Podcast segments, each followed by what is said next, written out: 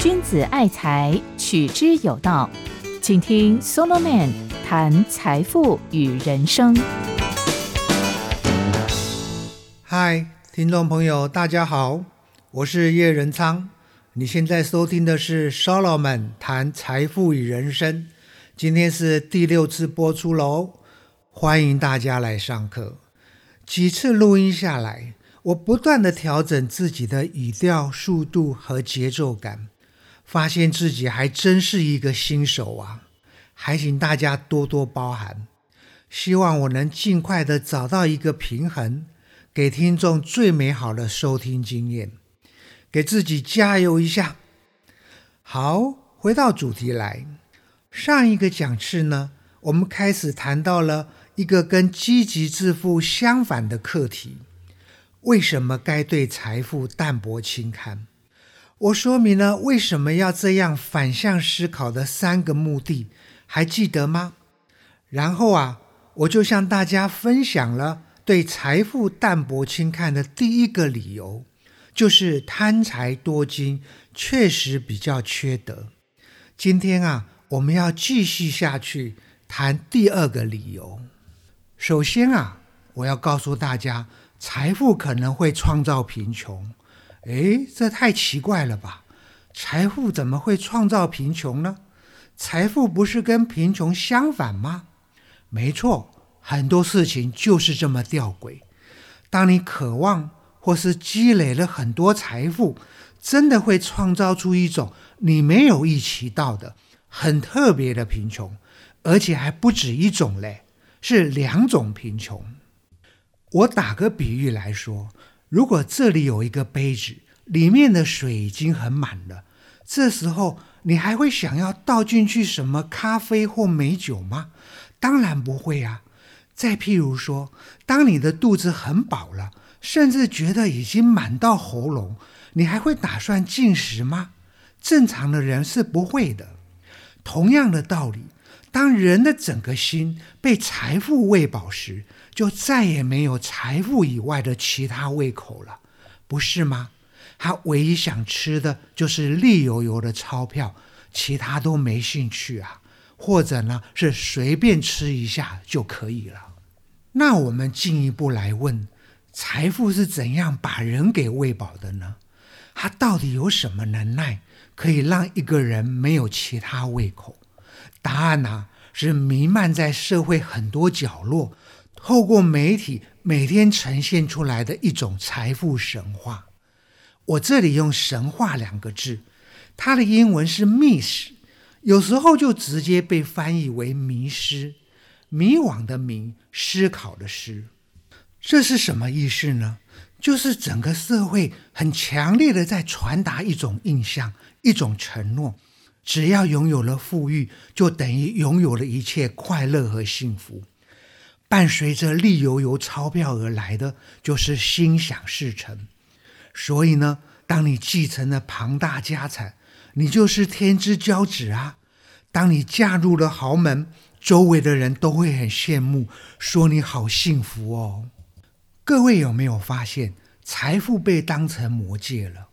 还记得这部作品吗？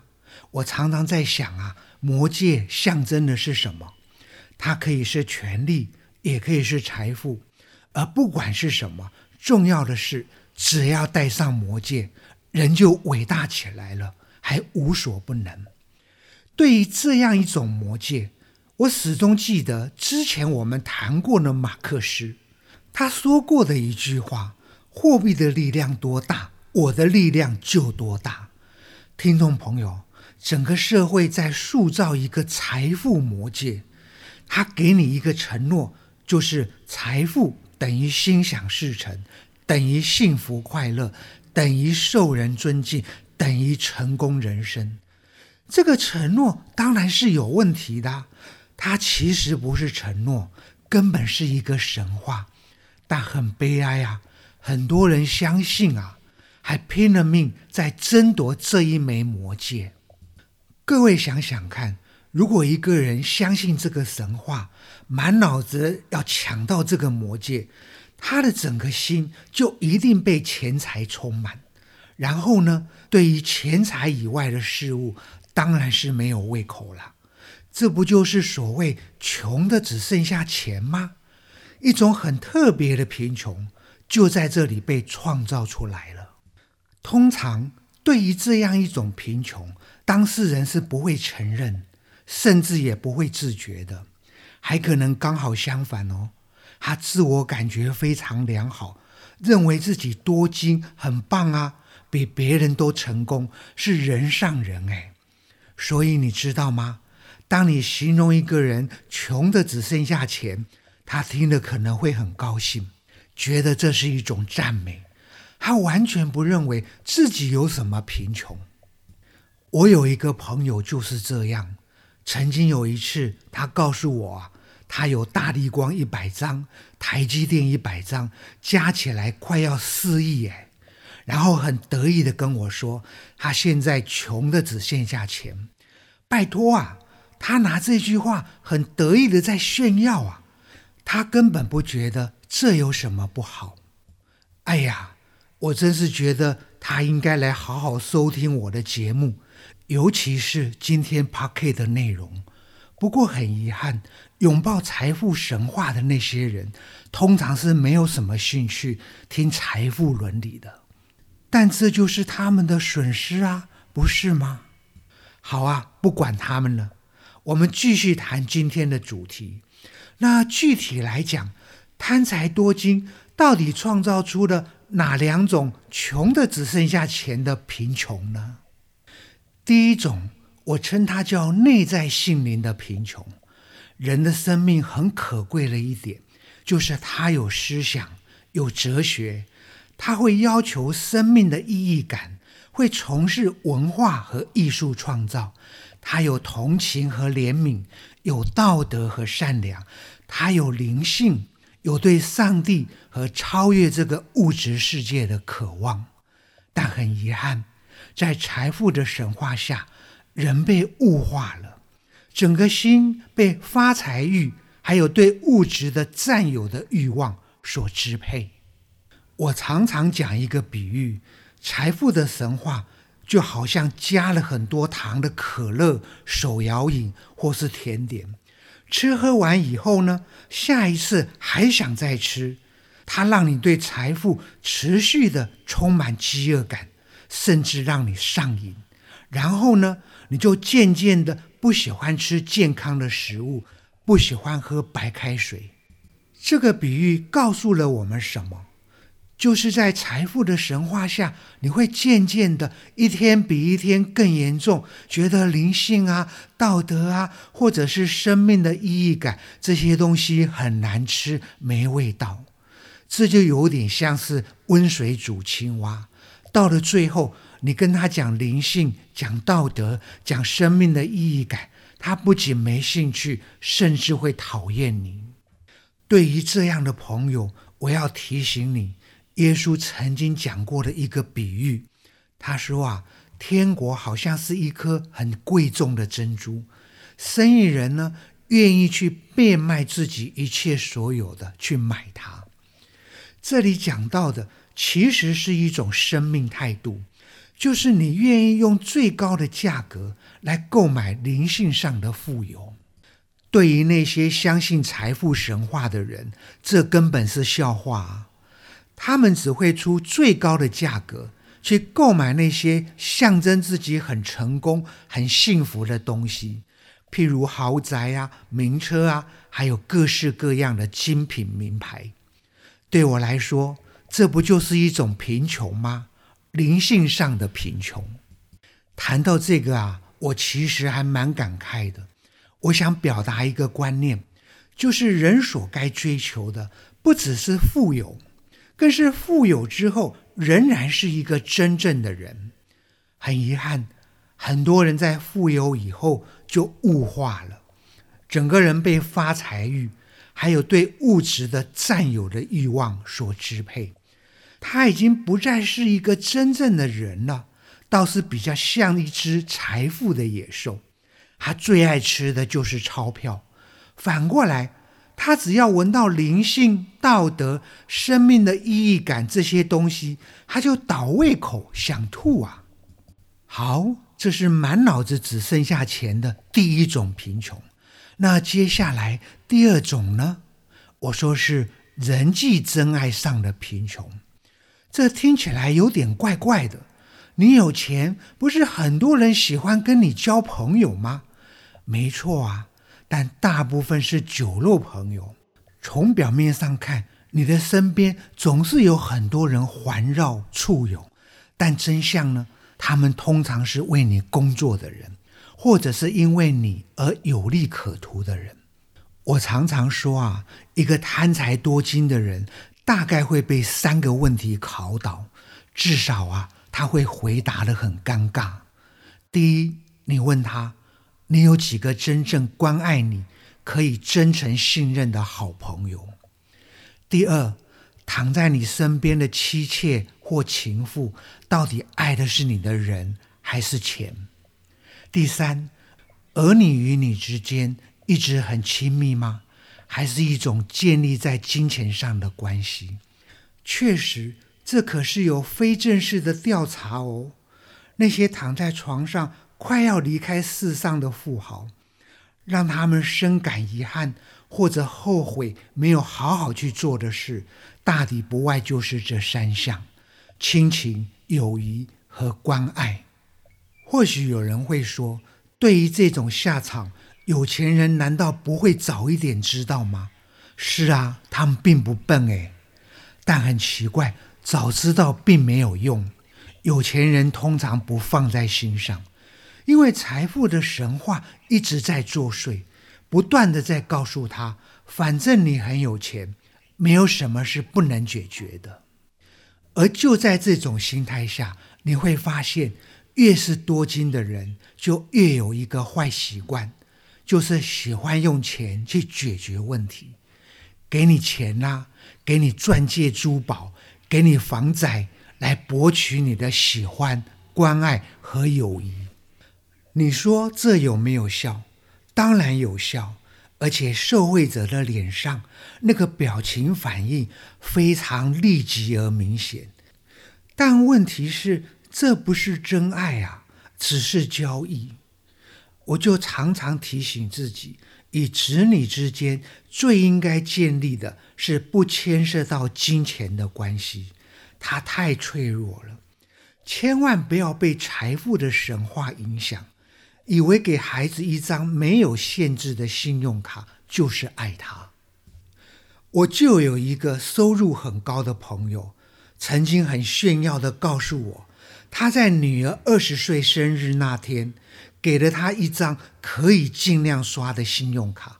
然后还跟女儿说：“你这一辈子再也找不到一个对你这么好的男人了。”我听了，马上纠正他：“应该说啊，你这一辈子再也找不到一个这么愚蠢的男人了。”这就是有钱人的坏习惯，在财富的神话下，以为给孩子一张可以尽量刷的信用卡，或是好几栋的房宅，就是给他带来幸福。其实啊，大家应该来听听巴菲特这位超级有钱人的智慧。